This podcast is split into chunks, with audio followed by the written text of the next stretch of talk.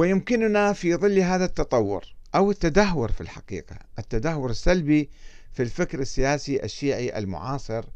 فهم بعض الفتاوى العجيبة الغريبة التي تصدر من بعض الفقهاء المعاصرين كالسيد الخوئي والسيد محمد الصدر والسيد علي السيستاني والشيخ إسحاق الفياض والسيد محمد سعيد الحكيم والشيخ محمد اليعقوبي وغيرهم وغيرهم. فيما يتعلق بأموال الدولة واعتبارها أموالا مجهولة المالك. يجوز لأي شخص الاستيلاء عليها وإخراج خمسها وإعطائه للفقهاء المراجع وأخذ الباقي حلالا زلالا. وهو ما أدى إلى شيوع ظاهرة النهب العام لأموال الدولة العراقية الراهنة من قبل الإسلاميين المتدينين الذين يقلدون هؤلاء المراجع وغيرهم. وقبل أن نستعرض فتاوى هؤلاء الفقهاء المراجع بين قوسين يجدر بنا أن نذكر بعض الأحاديث التي يرويها الإمامية ولا سيما الكليني في الكافي عن أئمة أهل البيت وموقفهم من الدول المعاصرة لهم وحكم أموالهم أموالهم الدولة الأموية أو العباسية في ذيك الأيام. خلينا نستمع الآن نشوف. حديث عن الإمام الباقر. يقول الأرض كلها لنا. واحد عن أبي جعفر عليه السلام عن الإمام الباقر. قال وجدنا في كتاب علي عليه السلام. هذا كتاب سري كان طبعا. ما حد ما كان شايفه إلا هو متوارث يعني. أو يدعى أنه في كتاب يعني. وجدنا في كتاب علي عليه السلام أن الأرض لله. يورثها من يشاء من عباده والعاقبة للمتقين. أنا وأهل بيتي الذين أورثنا الله الأرض يعني على لسان الإمام علي هذا الحديث. ونحن المتقون والعاقبة للمتقين يقول نحن المتقون والأرض كلها لنا.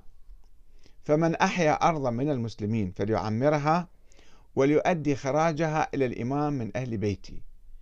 وله ما أكل منها فإن تركها أو أخربها وأخذها رجل من المسلمين من بعده فعمرها وأحياها فهو أحق بها من الذي تركها.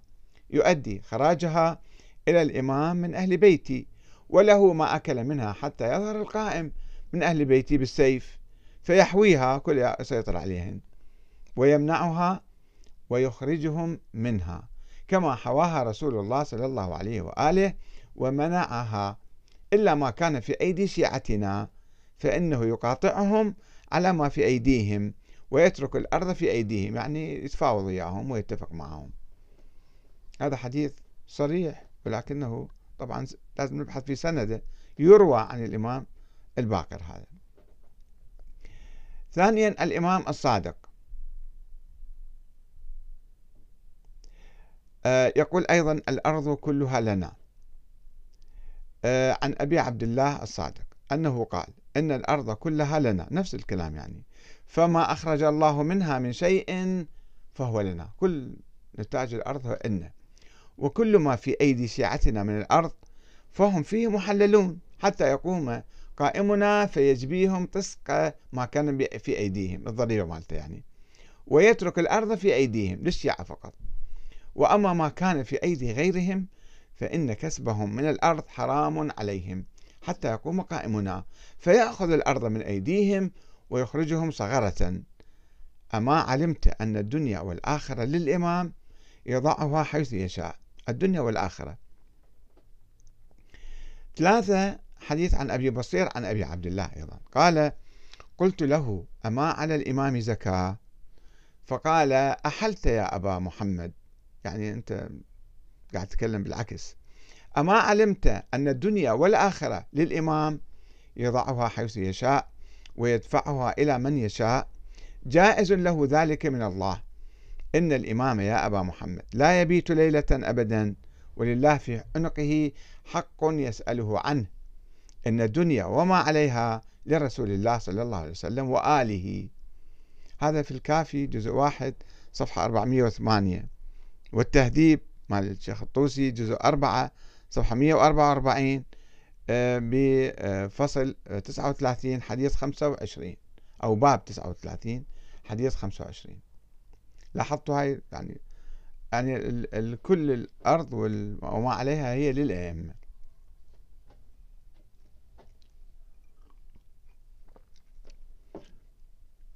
وتتضمن تلك الروايات عن الباقر والصادق أحكاما متفرعة عن أصل ملكية الأئمة للأرض وما عليها. وهو السماح للشيعة الموالين للأئمة بالتمتع بأموال الدولة الظالمة بين قوسين يعني غير الشرعية بعد إخراج الخمس منها وتسليمه للأئمة أو حتى إضفاء الحلية على تلك الأموال من دون إخراج الخمس كقول الإمام الصادق لمسمع أبي سيار واحد من أصحابه. هذا كان موظف الذي ولي الغوص للدولة العباسية في البحرين. هو كان مسؤول عن بالخليج يعني.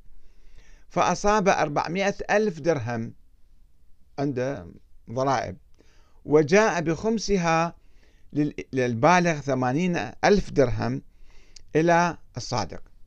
وقال له كرهت أن أحبسها عنك وأن أعرض لها وهي حقك الذي جعله الله تبارك وتعالى في أموالنا.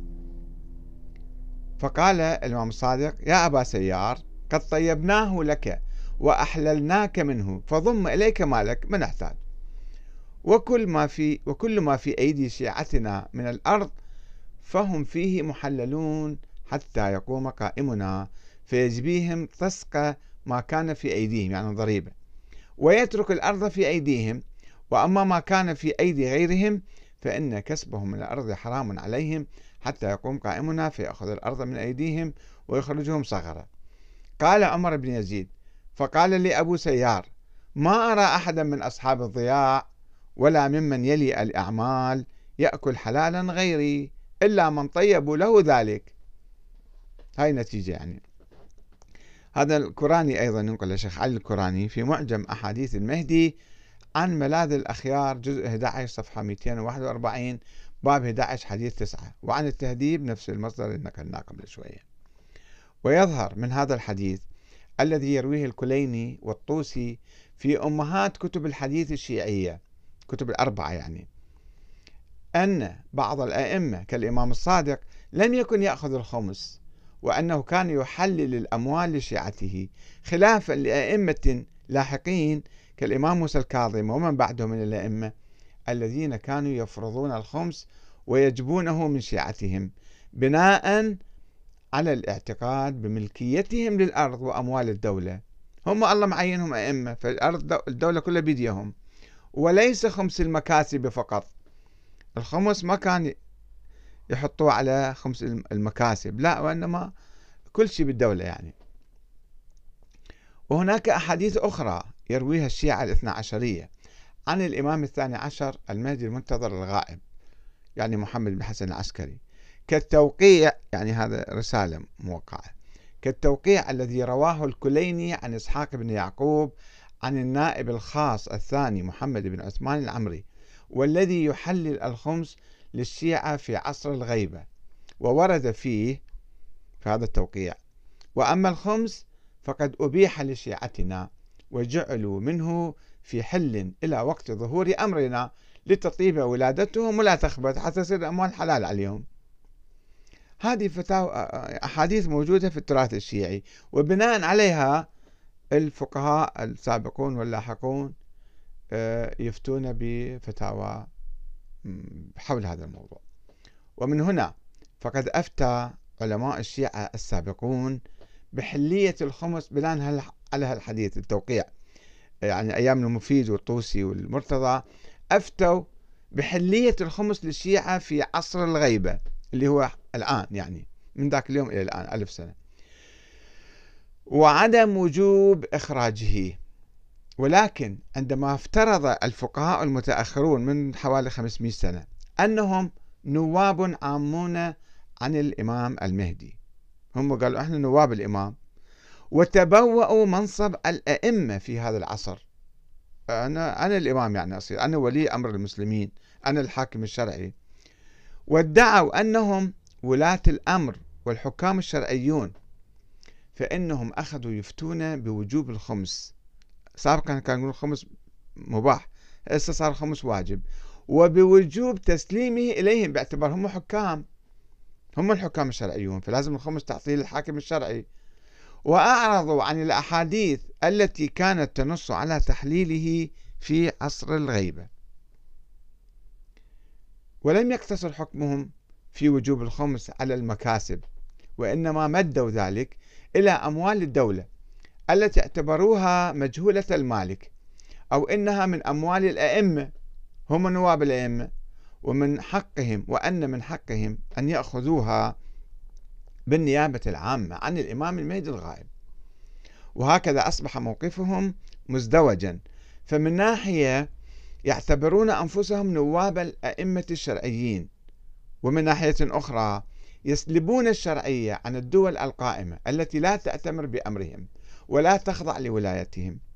وأخذوا يطالبون من يستولي على شيء من أموال تلك الدول حتى لو عمل موظفا لديها واستلب منها واستلم منها راتبا. حكموا عليهم آه، أن يعطي تلك الأموال إليهم. أول شيء يجيبها لهم يأخذون الخمس ويعطوه إياه. يأخذ الخمس منها ويحللوه له هذاك المال. وهكذا أصبح باستطاعتنا أن نفهم هذه الفتاوى العجيبة الغريبة التي يفتي بها مراجع الشيعة اليوم في النجف والتي تفتح بابا واسعا لسرقة أموال الدولة من النفط وكل شيء في العراق يعني.